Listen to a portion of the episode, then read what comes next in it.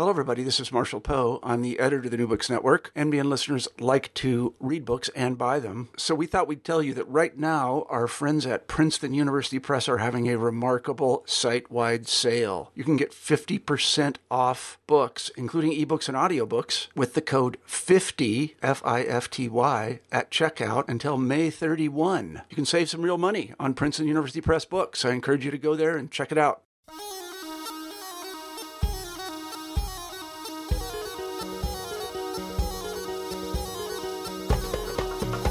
200 years ago, two ambitious missionaries from the United States, Pliny Fisk and Levi Parsons, sailed from New England to the Ottoman Empire, beginning a long series of endeavors that spanned several generations and profoundly shaped the Middle East.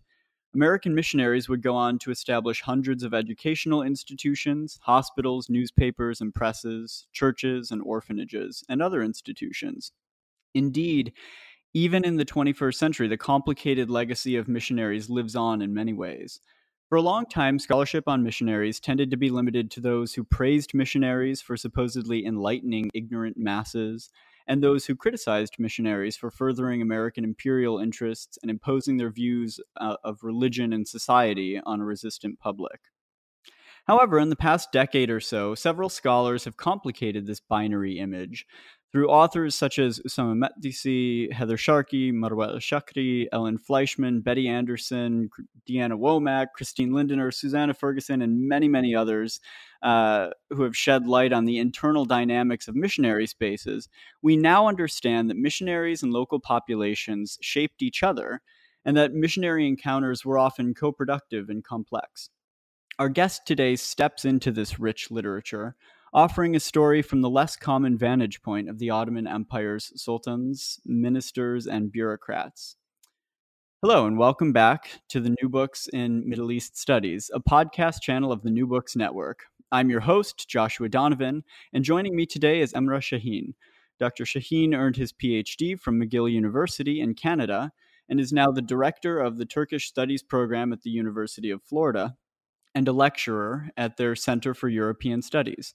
Today we'll be talking about Dr. Şahin's new book, Faithful Encounters Authorities and American Missionaries in the Ottoman Empire, which was published last year in 2018 by McGill Queen's University Press. Thank you so much for being on the podcast with us today, Dr. Şahin. Uh, thanks for having me. So uh, we like to start these these interviews by having you tell us a little bit about yourself and how you came to study American missionaries in the Ottoman Empire. Sure, it will be my pleasure. Um, so, raised and educated in diverse cities in Turkey and Canada, I have always been fascinated by the ways in which, uh, you know, ethnically, politically, and culturally different people have interacted on a daily basis. And when I started to uh, talk about and think about the ways in which religious groups uh, start to interact, I even become more interested in learning about uh, the missionaries who came to the Middle East and interacted with people with different types of reasons and and then I started to think particularly about the ways in which they were received by the host society. Uh, I was born in Alanya, which is a, uh, a little uh, touristy place in southern uh, Turkey. Uh, those who know, it looks like a touristy city uh, that you would come across, like in my state here in Florida, like in Miami. You go there, you will see many different people uh, having that kind of an interaction on a daily basis. And when you look deeper, you will realize that their interactions are pretty much dominated by the way they identify themselves on cultural and political terms. Um, so, in my academic work, I really wanted to understand uh, how Muslims, uh, the tradition that I come from originally, um, responded to a host of missionaries uh, coming from uh, the West. Uh, American missionaries, which is the core of the book uh, that we are talking about today, is only kind of a second comer to the Middle East. Before then, you would see European missionaries uh, coming and operating in different cities across the board. However, when you look at American missionaries, there's uh, uh, a number of reasons why they stood out amongst uh, their uh, their counterparts. To begin, uh, they were latecomers. so the Ottoman authorities, which is also the second part, second core of the book, uh, that we're talking about, uh, they really did had some kind of a neutral position when they interacted uh, and you know observed these missionaries coming uh, to the Ottoman realm. Uh, for the listeners uh, who do not know much about the Ottoman world, we are basically talking about the last empire in world history, stretching from Eastern Europe to the Middle East. Uh, in my way of putting it, I really want to define it as a Mediterranean uh, kind of a an entity um, that uh, includes a number of elements, entities uh, from from Europe, uh, from Turkic tradition, and also from the Islamic tradition. It is a very vibrant uh, kind of an empire. And this happened in the 19th century, which is actually kind of a period when you would see a lot of problems uh, in this uh, complex region. Um, so the Ottoman uh, authorities have been uh, presented in the literature that you cited. Uh, when you look at the works by Usama Makdisi, Michael Oren, uh, Sharkey and Mehmet Ali Dogan, and the the, the whole uh, uh, existing literature uh, makes references to the Ottoman authorities. But um, starting with my interest in this topic of Muslim Christian relations, uh, I started to realize that there is a huge gap between the way in which Muslim scholars, uh, scholars who come from that part of the world, have have produced some kind of ideas uh, that are radically uh, in contrast uh, with the ideas produced by the scholars in the West. Mm. the problem there is that they have taken kind of a defensive approach to this topic, saying that, look, these American missionaries had some ulterior motives uh, with the way in which they came and operated in the Middle East. Uh, they were uh, imperial, uh, they were the agents of a kind of an imperial uh, political system. And uh, essentially, they are anti missionary, anti American. And quite uh, interestingly, this scholarship emerged in the context of the Cold War when uh, American influence in the region and pretty much in the larger world uh, was being questioned by these scholars not coming from the American uh, academia. Uh, on the other hand, Western scholarship, even though you see references to the Ottoman authorities, uh, in a deeper and broader view of history, uh, when you're reading these, their books, you will realize that these references are pretty fast and somewhat shallow. Uh, they and they in in specific context for instance when you look at a book about american missionary activities in bulgaria which is in Southern Europe, you will realize that there is this fascinating work about American missionaries, placing it in the context of gender relations. Uh, male missionaries and female missionaries. Uh, the name of the book is Domestic Frontiers. I don't want to promote other books when talking about my books, but it's such a great book. I recommend to uh, uh, our listeners. Uh, however, even in that amazing book, you will realize that the Ottoman authorities are silenced out.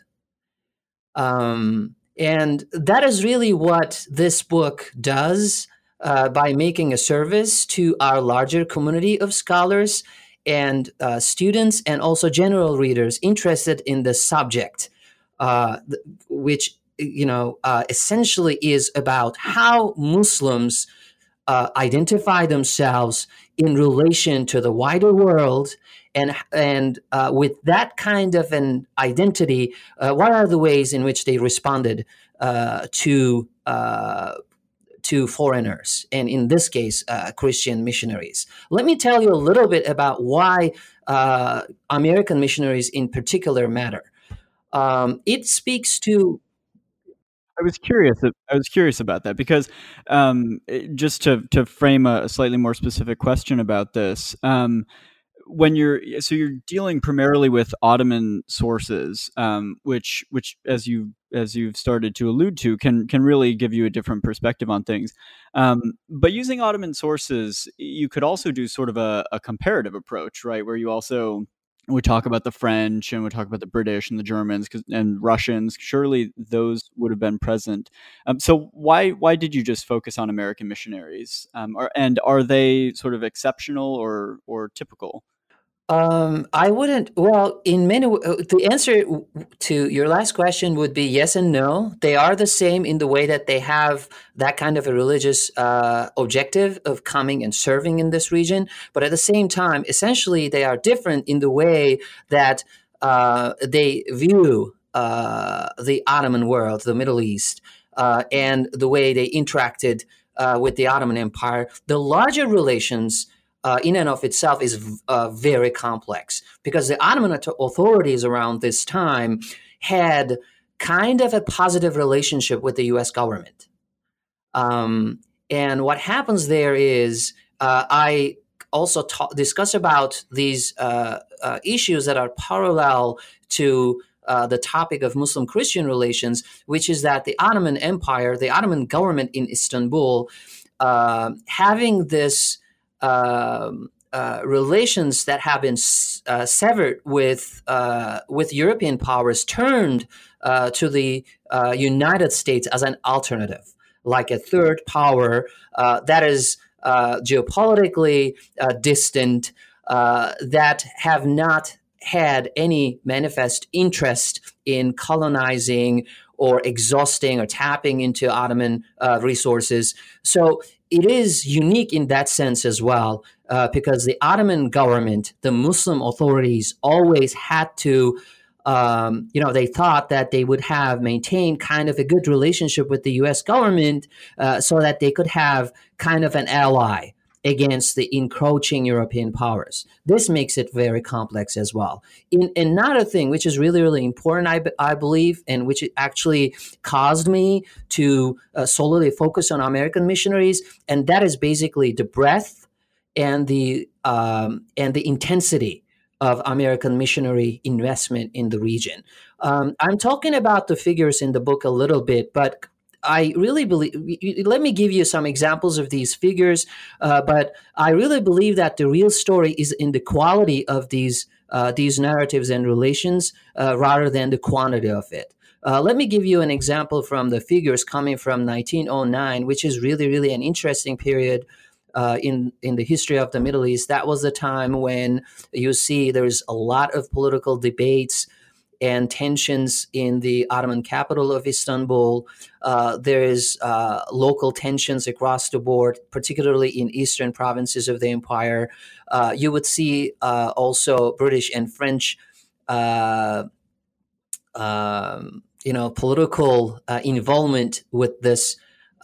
difficult time for the Ottoman government. Around this time, then, like in the early 20th century, you will see that uh, there's over 150 American missionaries operating across the Ottoman Empire. And we're not only talking about like uh, uh, uh specific locations, all across the board, uh, you will see that they are operating with natives that are more than 65,000. I mean, these are like huge, impressive numbers.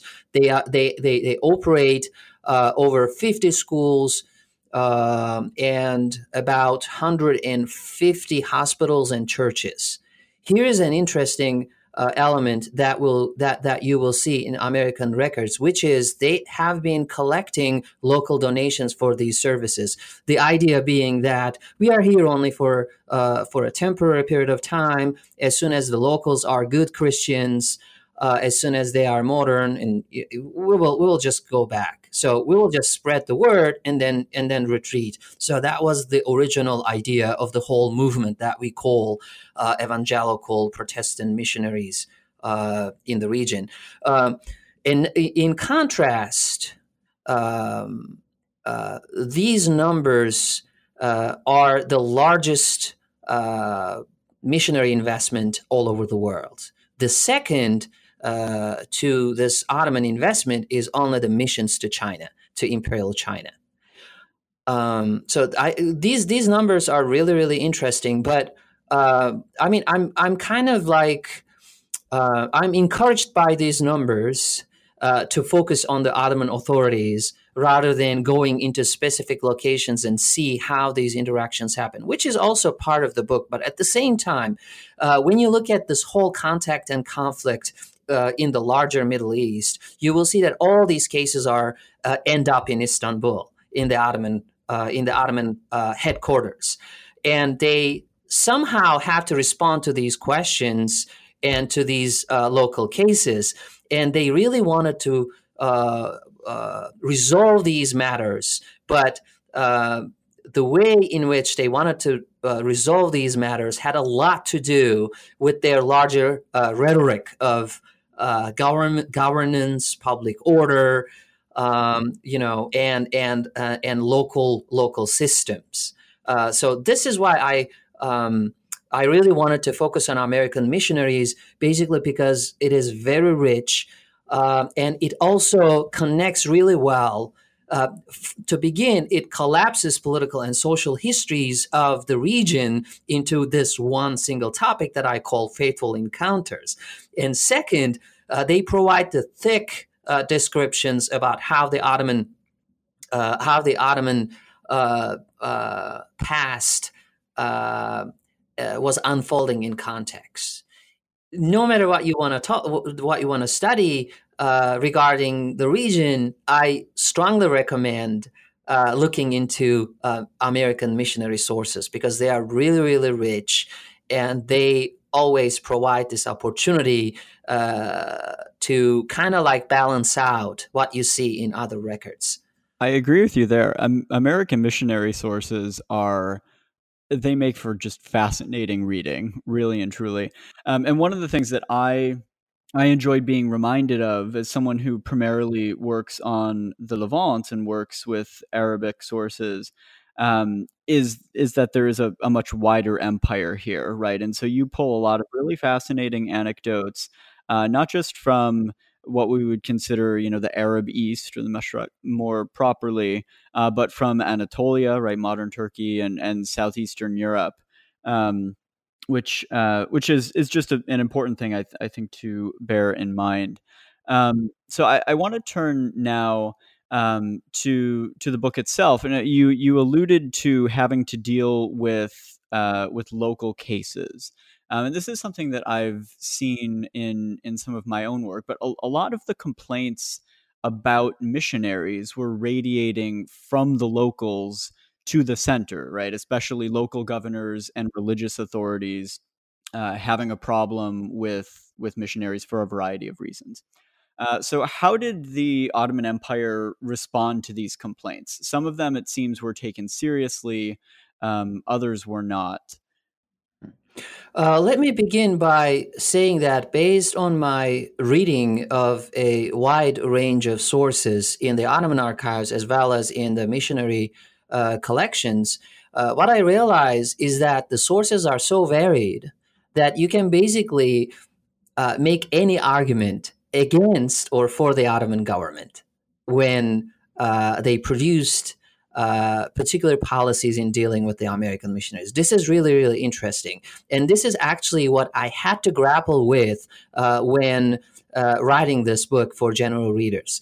The problem there uh, that I confronted was that when I deal with these specific cases, I realized that uh, the Ottoman government was um, um, interestingly and intriguingly uh, flexible in terms of dealing with these local cases. Let me give you an example. So, uh, there's a local uh, mob who burned uh, a missionary uh, college somewhere in central Anatolia.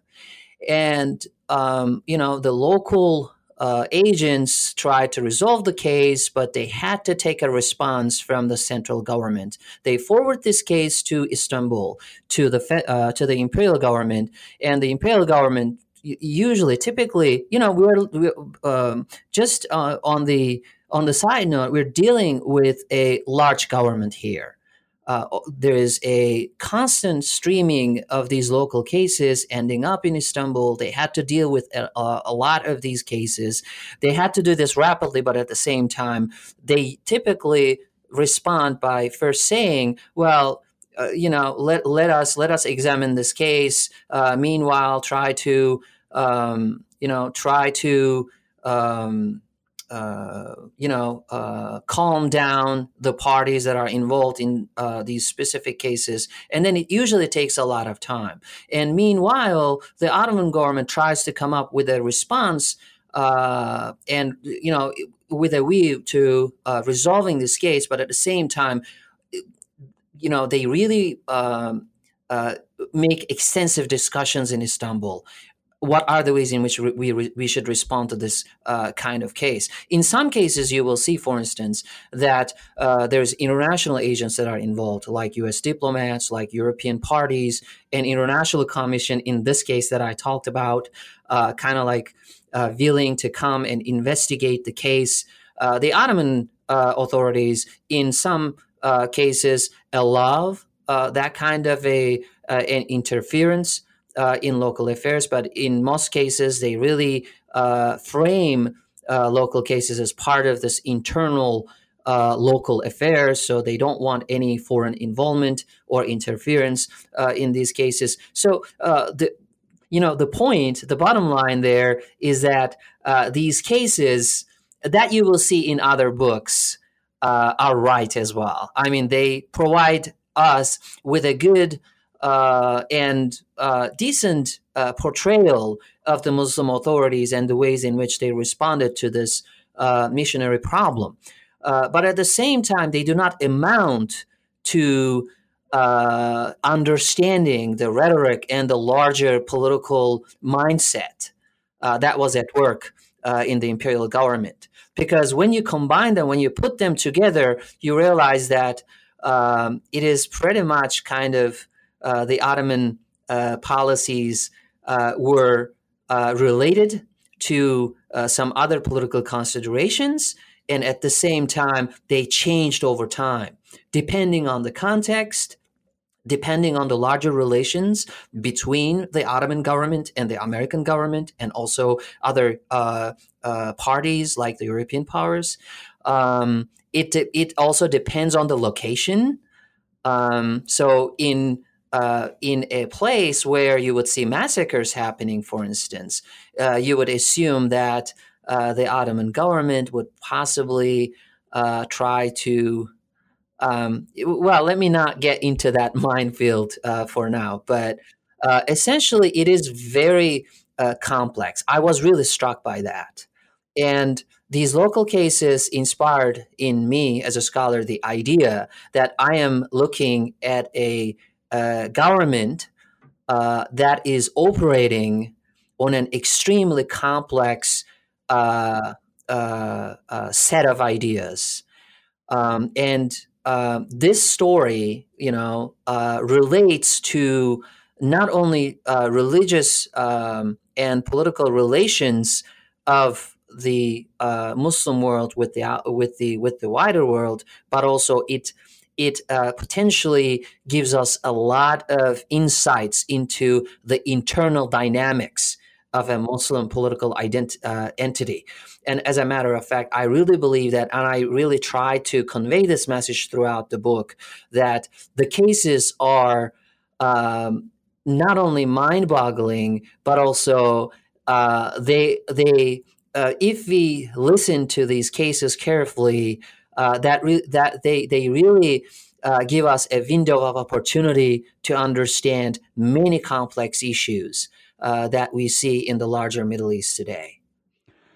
So, with with that in mind, um, we, have talked a, a, bit about differences with location, but one of the things you also talk about um, and you you referred to briefly in, in your answer is that it kind of depends on on the time that you're talking about as well right? So you you, you mentioned that somewhere around the 1880s or 1890s um, there's uh, a change that happens perhaps unevenly, but but still, nonetheless, a, a change that uh, applies across the Ottoman Empire from limited tolerance of Ottoman, of American missionaries to a desire to contain them.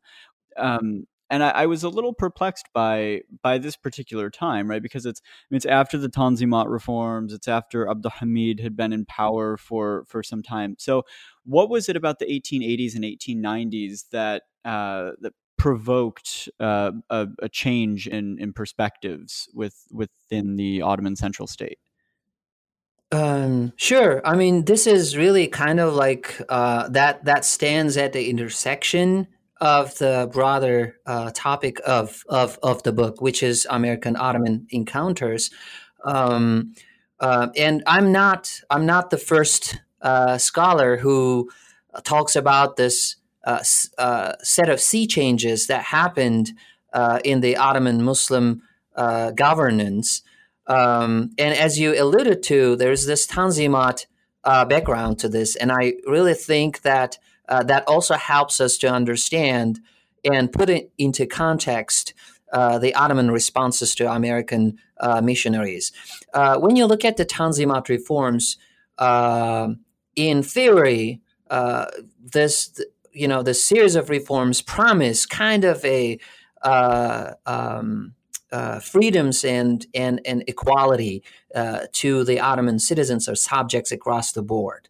Um, and there's a whole discussion about whether this happened uh, because European powers um, dictated the terms of such a uh, such a political change, or whether uh, there were some internal dynamics that caused uh, the the Muslim authorities in Istanbul to make that kind of a change. I mean, that's that's open to debate. But around this time, uh, what is not debatable is that the Ottoman government in Istanbul started to understand that uh, its control, its local control, is weakening, and this is actually a uh, a key problem uh, for the Ottoman government to restore its power uh, across uh, the empire.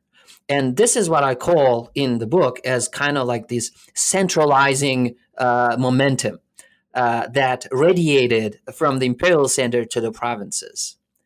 But at the same time, as far as the missionaries and local communities were concerned, uh, you realize that uh, the Ottoman government really did not want to step in and make kind of like a uh, like a solid uh, uh, statement against the missionaries. Um, this is the early period.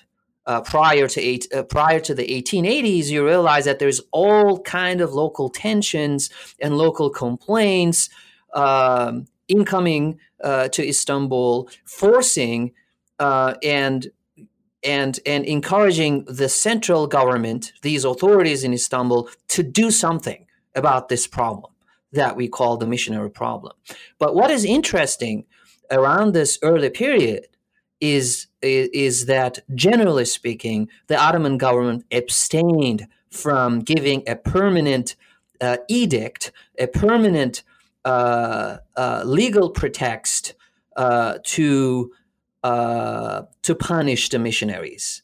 So the nuance there is that the Ottoman government really wanted to deal with the missionary problem on a case by case basis. This is really, really interesting because uh, both in terms of like their numbers, in terms of like the volume of their uh, their their uh, activities, and in terms of the level of interactions between the missionaries and the locals, the Ottoman government or these authorities um, uh, in Istanbul did not have a particular concern about the missionaries. Um, but what happens in the ni- in the 1880s is kind of, uh, in terms of the uh, the missionary problem, is that uh, the Ottoman government is kind of coupling its centralizing mission with kind of a, missionary intelligence that start to set in motion uh, in the 1880s. This is a, a, a, difficult time as far as the region was concerned. Uh, we are seeing all these local tensions, and the missionaries were actually right in the middle of, of the action. And um, you see, for instance, you know, I'm citing like a whole range of Ottoman uh, documents that that were produced around this time. But I think one uh, seminal piece was a census that was ordered by the Ottoman government uh, in 1883. Uh, usually, you know, the Ottoman uh, government carries out uh, these censuses for various purposes. They, you know, for for taxation uh, purposes, for recruitment protocol. You need to know uh, who is living where and how much they are making. Uh, you know, the household is kind of uh, in the in the radar of the government. But but with this census, the Ottoman government, for the first time, as far as I can I can trace, is asking about foreigners uh, to be counted uh, in local uh, in local uh, areas. And the target there, I kind of like propose in the book, um, is is the missionary problem. They really wanted to know uh, where the missionaries were going, uh, how many missionaries were operating in particular places uh, in these in these provinces far away from Istanbul. It is a, a it's an amazing effort by the imperial government to get a hold of these missionaries. So, uh, and this is only kind of like um, this signifies the larger efforts of the Ottoman government, basically, to come up uh, with a solid, systematic uh, dealing uh, with the uh, with the missionaries. So after that, you also see in rhetoric and practice a range of new uh, vigilant practices uh, radiating from Istanbul. To begin with, for instance, I'm. This is really, really striking to see that the the earlier um, tactic of dealing with the missionaries on a on a case by case basis transformed into a prem- what I call to the premier tier. So now the missionary problem is as important as uh, any other public uh, public problem. For instance, it is uh, it alarms the Ottoman government as much as a local protest does. This is really really striking um, as far as you know the the dynamics of the empire is concerned. So now then, uh, starting in the 1880s, uh, the Ottoman government is becoming more and more vigilant about the missionary presence uh, in the region. And also another interesting thing that that also uh, embodies this kind of like a um, uh, like a like a state of emer- emergency um, is is that the public security, the Ministry of Public Security, uh, which is not a very powerful kind of an Ottoman agency earlier, uh, gained uh, enormous resources and importance in Istanbul. They are running all these local operations. Um, and around the time when you see the Ottoman uh, financial situation is not very promising, there's all these uh, these investments in this ministry, basically seeing that uh, a kind of a, a, beacon of hope um, uh, in some way uh, to uh, to resolve the missionary problem across the board. This is really, really interesting because now you see that the Muslim authorities in Istanbul are seeing the missionary problem as a public security problem. I haven't seen that in the existing literature, but I think this is kind of like this helps the Ottoman government to cast a long shadow uh, across the board. And I think this is really, really important. And this is actually kind of like speaking to your earlier questions. This is actually, uh, I wouldn't get it by comparing American missionaries to other missionaries who came before them, or uh, or if I just focus on one uh, single location like Beirut or Izmir uh, or Kayseri. Uh, that's only kind of like a glimpse that you would get by studying uh, localized cases uh, on an isolated on, on, an isolated project. But really, what is interesting is what is going on in Istanbul.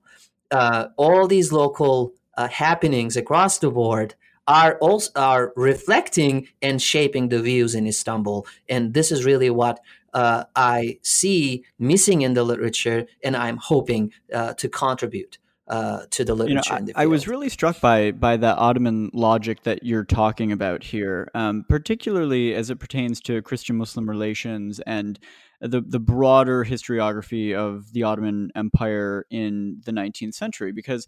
I think people tend to look at the rule of Abdulhamid II, uh, who came to power in 1876, um, through the lens of of uh, Islamicization, right? And so there's this sense that everything that came before him was about um, you know modernization and order, and then he sort of stepped in and and cared very much about.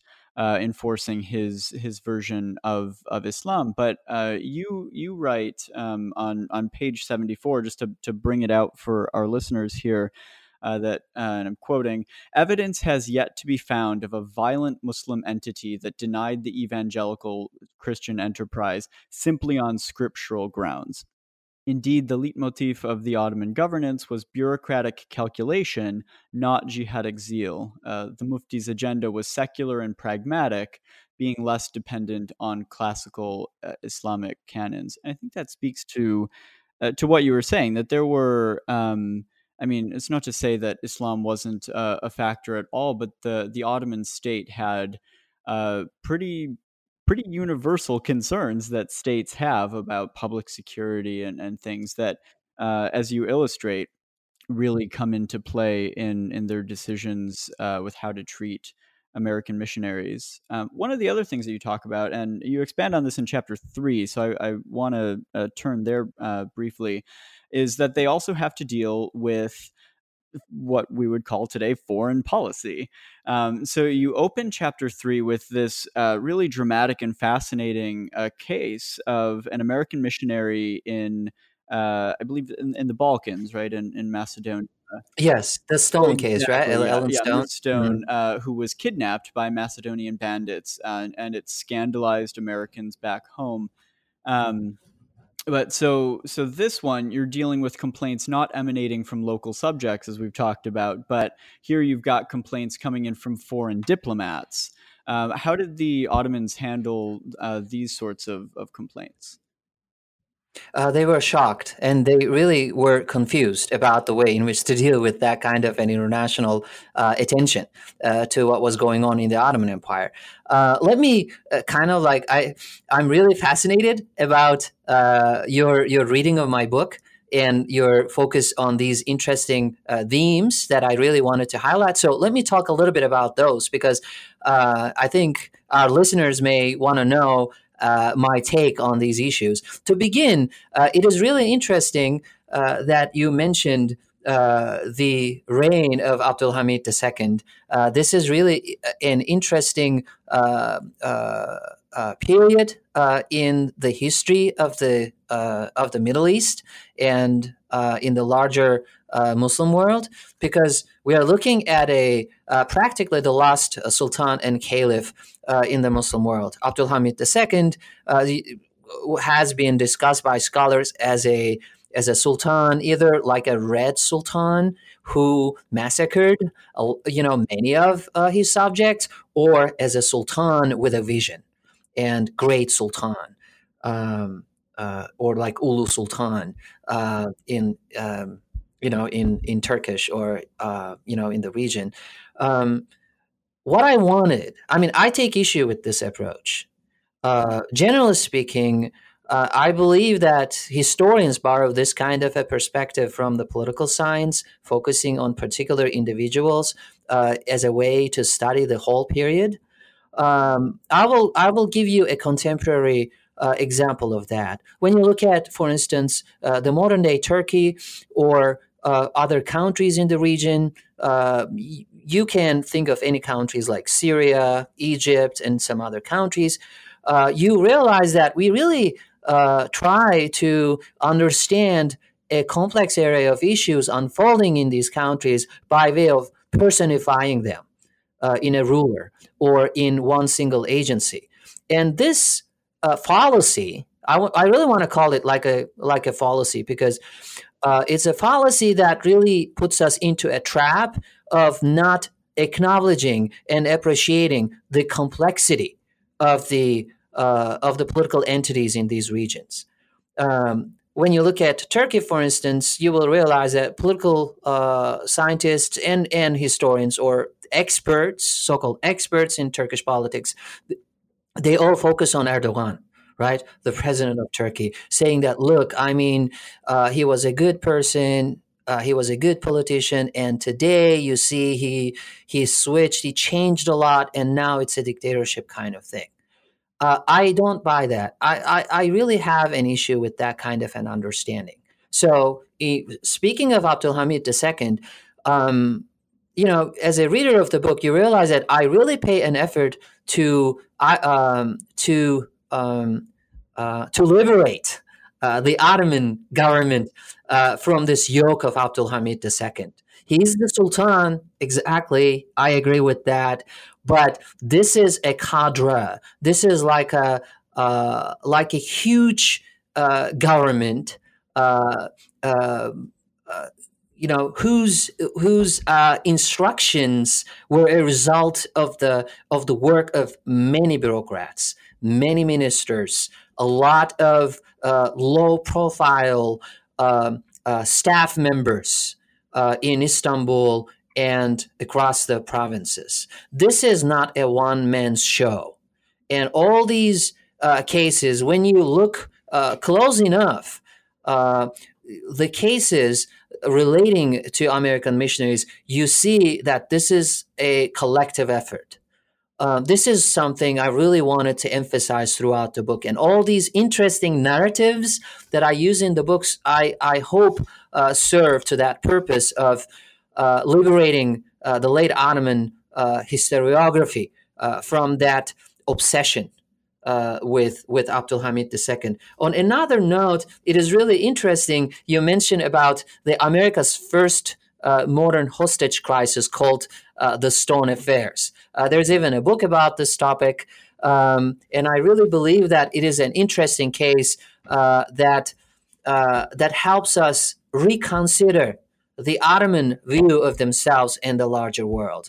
There, again, we are talking about the public opinion uh, outside of the Ottoman Empire. Uh, the Ottoman uh, government, these authorities in Istanbul, are um, uh, uh, very much interested in learning about how this event of hostage taking uh, has been depicted in American and European newspapers uh, how the diplomats how, of the great powers take from this this issue, uh, that kind of thing. I mean, it is really really interesting, and I that's not uh, a coincidence that I called this chapter as crime and order uh, because this case and in many other cases, you see that the Ottomans are really very active, proactively uh, involved in these cases, trying to save Ellen Stone, uh, trying to help with the case. Uh, and yet, these are not acknowledged in the scholarship. Even in the monograph about this case, um, this kidnapping case, uh, Miss Stone affairs, uh, you see that we are really silent, both scholars and, and, and the larger public. They do not know uh, how the Ottoman, uh, how the Muslim authorities responded to this case.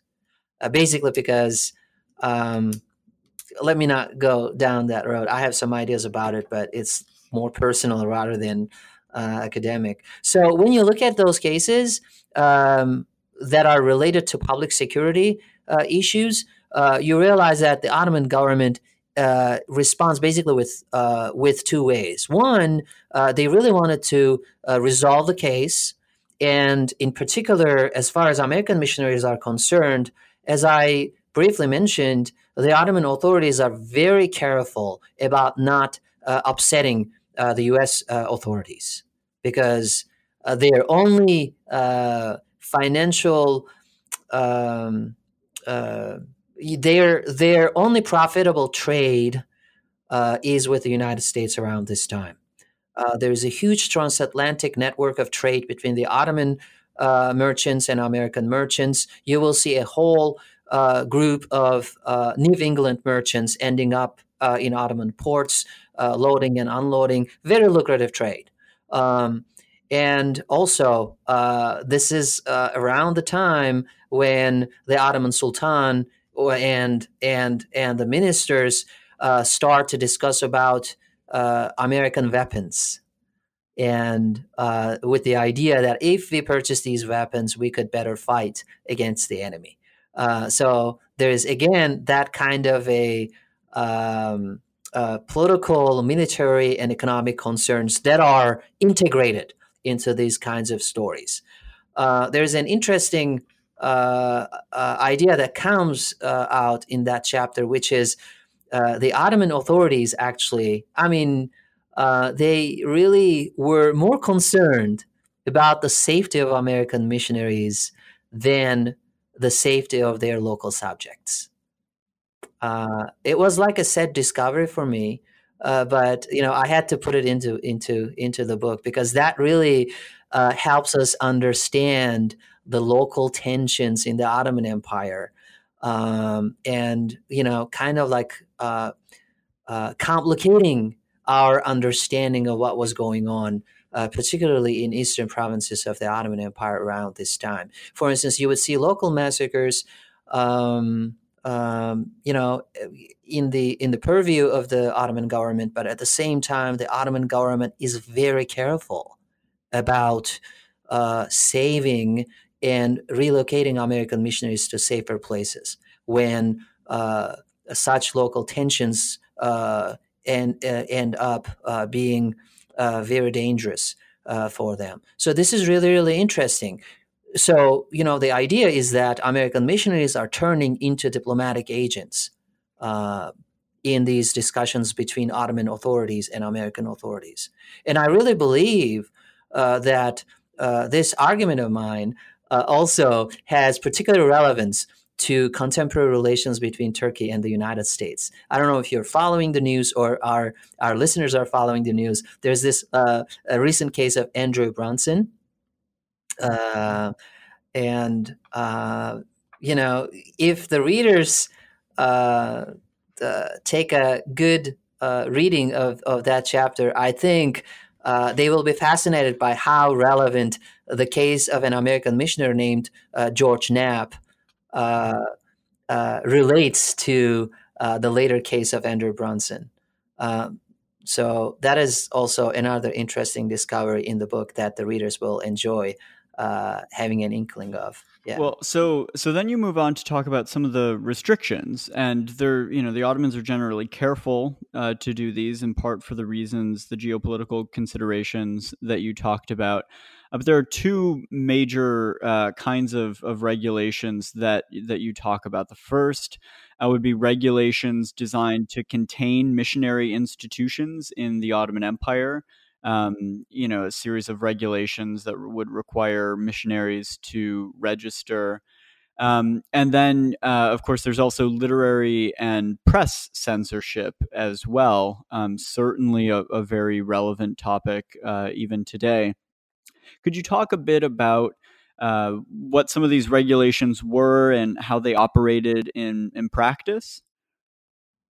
Uh, sure, it will. Yeah. Um, so what happens is uh, that around this time uh, that the book is about, um, uh, you you start to see that the Ottoman authorities are really trying to contain uh, the expansion of American uh, missionary investment in the region. Um, the numbers of schools, hospitals, orphanages, uh, uh, soup houses uh, and seminaries are impressive, and they are really, really noticeable um, in the following of the 1880s. And the Ottomans kind of like the Ottoman government not only not only became more vigilant about these, but also became overly concerned.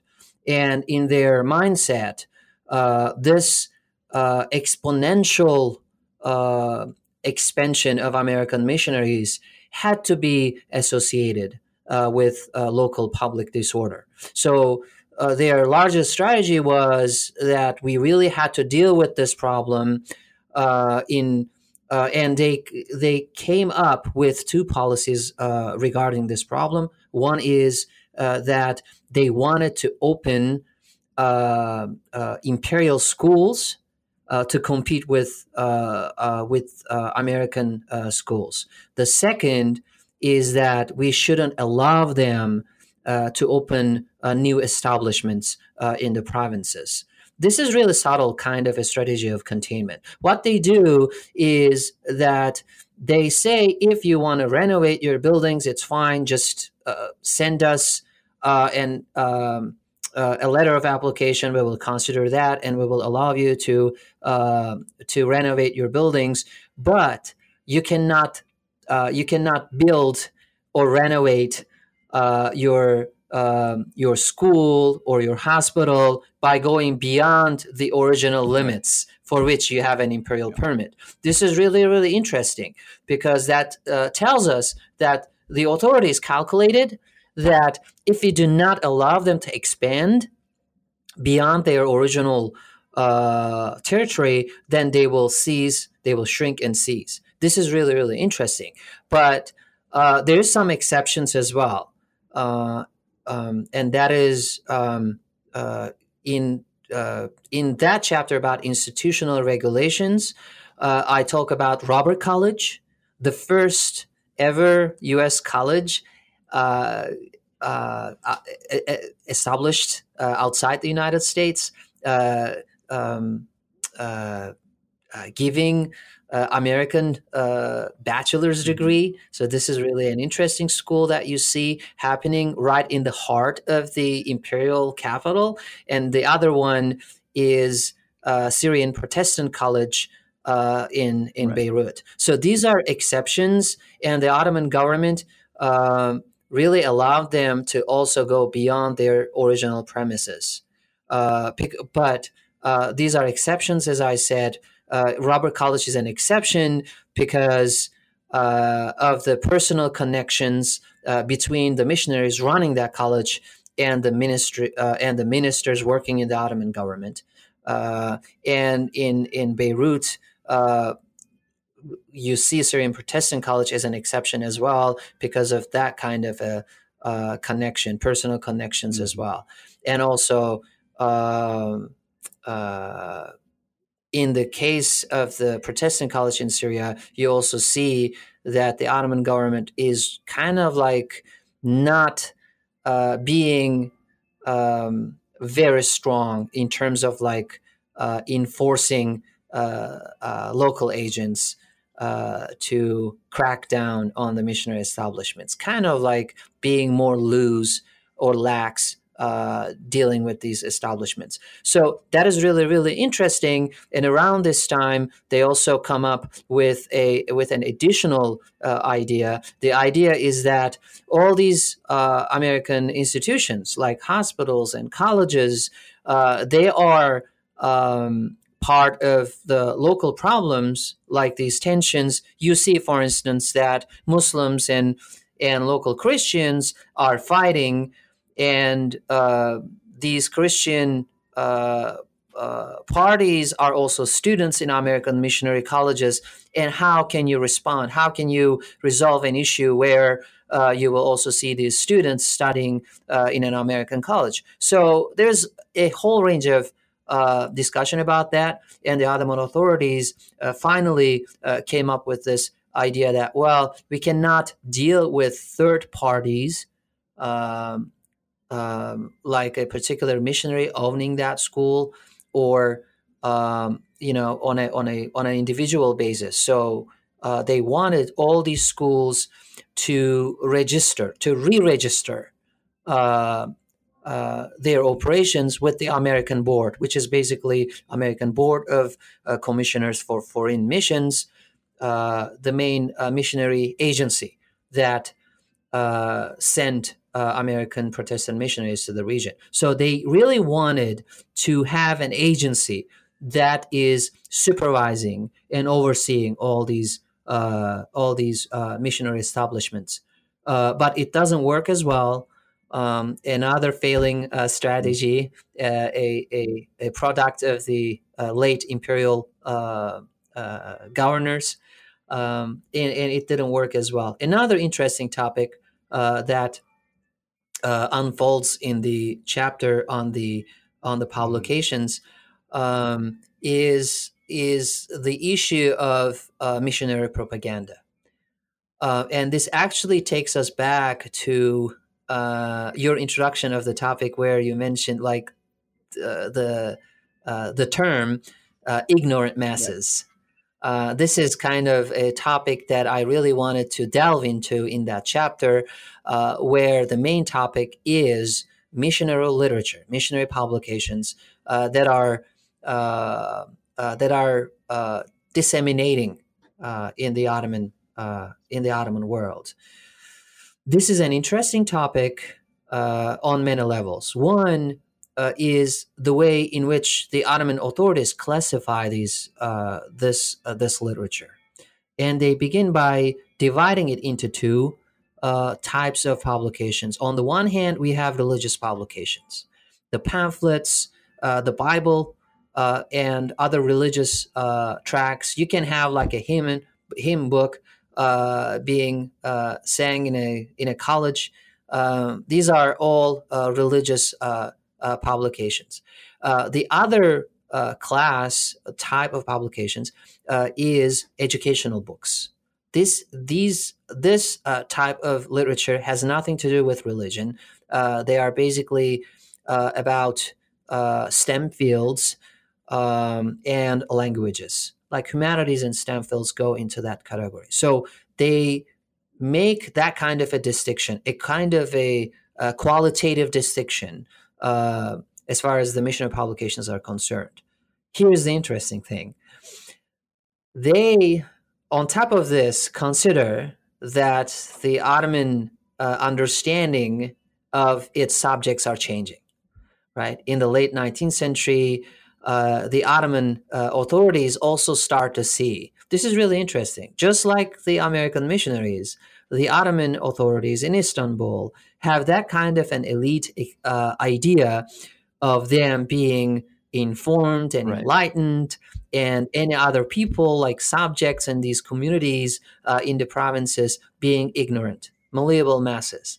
Um, and so it is so when you couple these two uh, ideas, then you see that the Ottoman government now is uh, trying to ban religious uh, literature uh, coming in uh, to uh, local communities. We are basically looking at these villages where people are ignorant uh, most of them are generally uh, illiterate, by the way. They don't know how to read and write. But when a Bible comes in, uh, you will see a missionary or a uh, or a student, um, uh, or a student, you know, mm-hmm. reciting or or reading to the people. to to his countrymen, you know, in a coffee house or in a in a meeting, we are looking at a verbal or like an oral right. tradition here. Um, and uh, so for the Ottomans, it really doesn't matter whether these ignorant masses could read or write. Uh, they really uh, drew a red line um, for the missionaries to uh, uh, to contact with the locals with their literature. Urban uh, urban citizens, urban subjects is an exception this is really really interesting as well. Um, the distinction is that they are uh, they are not susceptible to important ideologies like those uh, villagers or peasants right. in the countryside. So no matter what the missionaries are um, uh, are delivering uh, to uh, our urban uh, you know citizens, mm-hmm. it's fine because they will not convert. Uh, they are even kind of like anti missionary. more anti-missionary uh, than themselves, like uh, Right. those people in Istanbul. So uh, that that chapter is really interesting. Uh, also, there, I uh, in that chapter, let me let me uh, conclude on that chapter by saying that there is an interesting process of censorship that um, that uh, the American uh, missionary authors had to deal with. This is not only them; all authors, all publishers had to deal with that kind of a censorship uh, in the late 19th century uh, Ottoman world. Uh, it is a difficult time. You cannot go against at a time when uh, it is uh, it is very difficult to express uh, your ideas. Uh, uh, American missionaries even had to be more careful, um, and so the Ottoman law required around this time, and you see this as a law coming uh, around this time in the 1880s, in the late 80s, uh, that uh, American uh, editors had to send a copy to the uh, a couple of copies uh, to the imperial censors and and get their approval before they publish their work.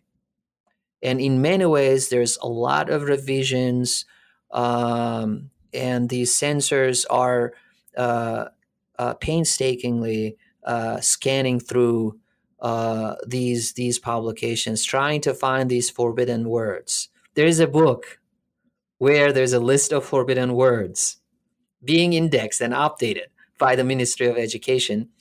Um, so you cannot talk about uh, these words, you cannot mention them. Um, so, I mean, it becomes really, really difficult for American missionaries to publish uh, their their books, particularly uh, the first type of publications, as I was talking about, like the religious or political uh, type. Um, so uh, it becomes really, really difficult. But again, um, you know, in a, it's it's really tragic to see that uh, that strategy of containing institutions, right, Const- uh, con- containing the missionaries institutionally and literature-wise, I mean, they both failed. You see millions of pages of missionary uh, publications uh, swarming not only the urban centers uh, but also the countryside. This is a tragic uh, uh, unfolding of events uh, from the perspective of the Ottoman government. But uh, again, uh, you know, they were operating uh, in circumstances uh, not always of their own choosing. They were making all these steps to resolve the matters in their own ways, uh, but uh, the context is larger than they could control. You know, it, it is fascinating um, hearing you and, and having read you pull back the curtain a little bit um, because as as many scholars of the region will will note when it comes to uh, policing space, either physical space or symbolic space, or or censorship um, in the Ottoman Empire, it it it applied to several uh, several different polities. It, it, you know it affected not just missionaries but all sorts of people. And so even if uh, you know you're you're someone who is not yet convinced by our insistence that missionary sources are really interesting and that uh, the literature is really rich and and interesting on missionaries. Um, even if you're just interested in in Ottoman uh, governance, this book I think really does a good job of showing, especially with the censorship, exactly how things worked. As you said, the the list of words that were acceptable and not, and um, so I, I just thought that that was really fascinating. I wanted to to make a note of that. Um, so I, I want to just close in in a way that we we always like to close by asking you uh, what sort of projects you're working on now and and uh, what you plan to do uh, in the near future. Um, I'm working on a number of projects uh, that um, that uh, this book has inspired in me. Uh, the larger project that I'm working on right now is basically the emergence of conservatism uh, in the post-Ottoman world, um, uh, where you see predominantly Muslim Muslim authorities uh, have um, developed in some uh, nuanced ways. Uh, that is uh, one topic that I'm working on, which is basically how um, after the uh, end of the Ottoman Empire, how these former Ottoman uh, provinces or or regions have reinvented uh, their identities in response to their relationship with the Western world. I am not I'm not easy with using um, the term the Western world, but I mean this is really what uh, they called it as a whole. Uh, the uh, they refer to the Western world, including the United States, uh, as a as a center of civilization. So you will see all these pan-Islamist and conservative thinkers uh, who um, try to understand actually the end of the Ottoman Empire and the abolishment of the caliphate. So that is kind of a vacuum left by the Ottoman Empire. And I'm looking at a series of literature, uh, including uh, a journal named The True Path, uh, where uh, international or like global Islamist scholars contributed to, all the way from India to Egypt to uh, to Turkey.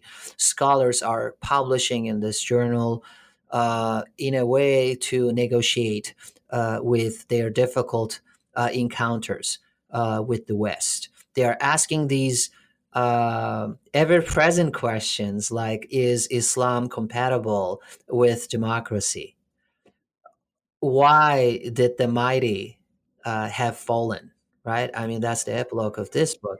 and um, anti American uh, anti-Western ideas. How are how is it that these ideas have been integrated into this Islamist uh, political discourse that emerged after the Ottoman Empire? So this is one topic related to that. I'm also looking at actually uh, Muslim missionaries or Muslim travelers who traveled across American, Canadian, and European uh, cities and world fairs that took place in those uh, in those uh, places and and and uh, and returned to the Muslim world with the intention to tell their readers about uh, their trip uh, to uh, to the West. I mean, these are really really interesting uh, travel books that I'm hoping to publish in a in a monograph.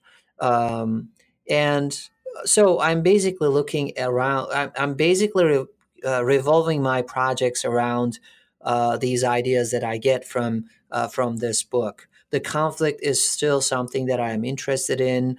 Uh, so the larger question of the larger question that the authorities in Istanbul and these uh, these Islamist thinkers have been asking, like, will Islam fail against the West?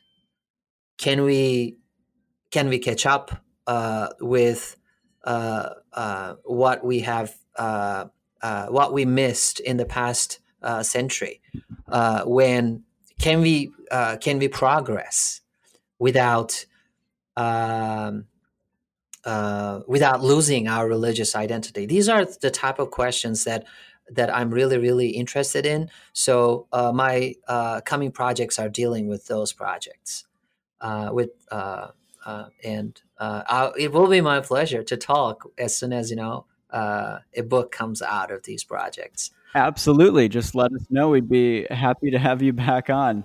Um, but until then, thank you so much, uh, Dr. Şahin, for coming on the, the program and, and talking about your book with us.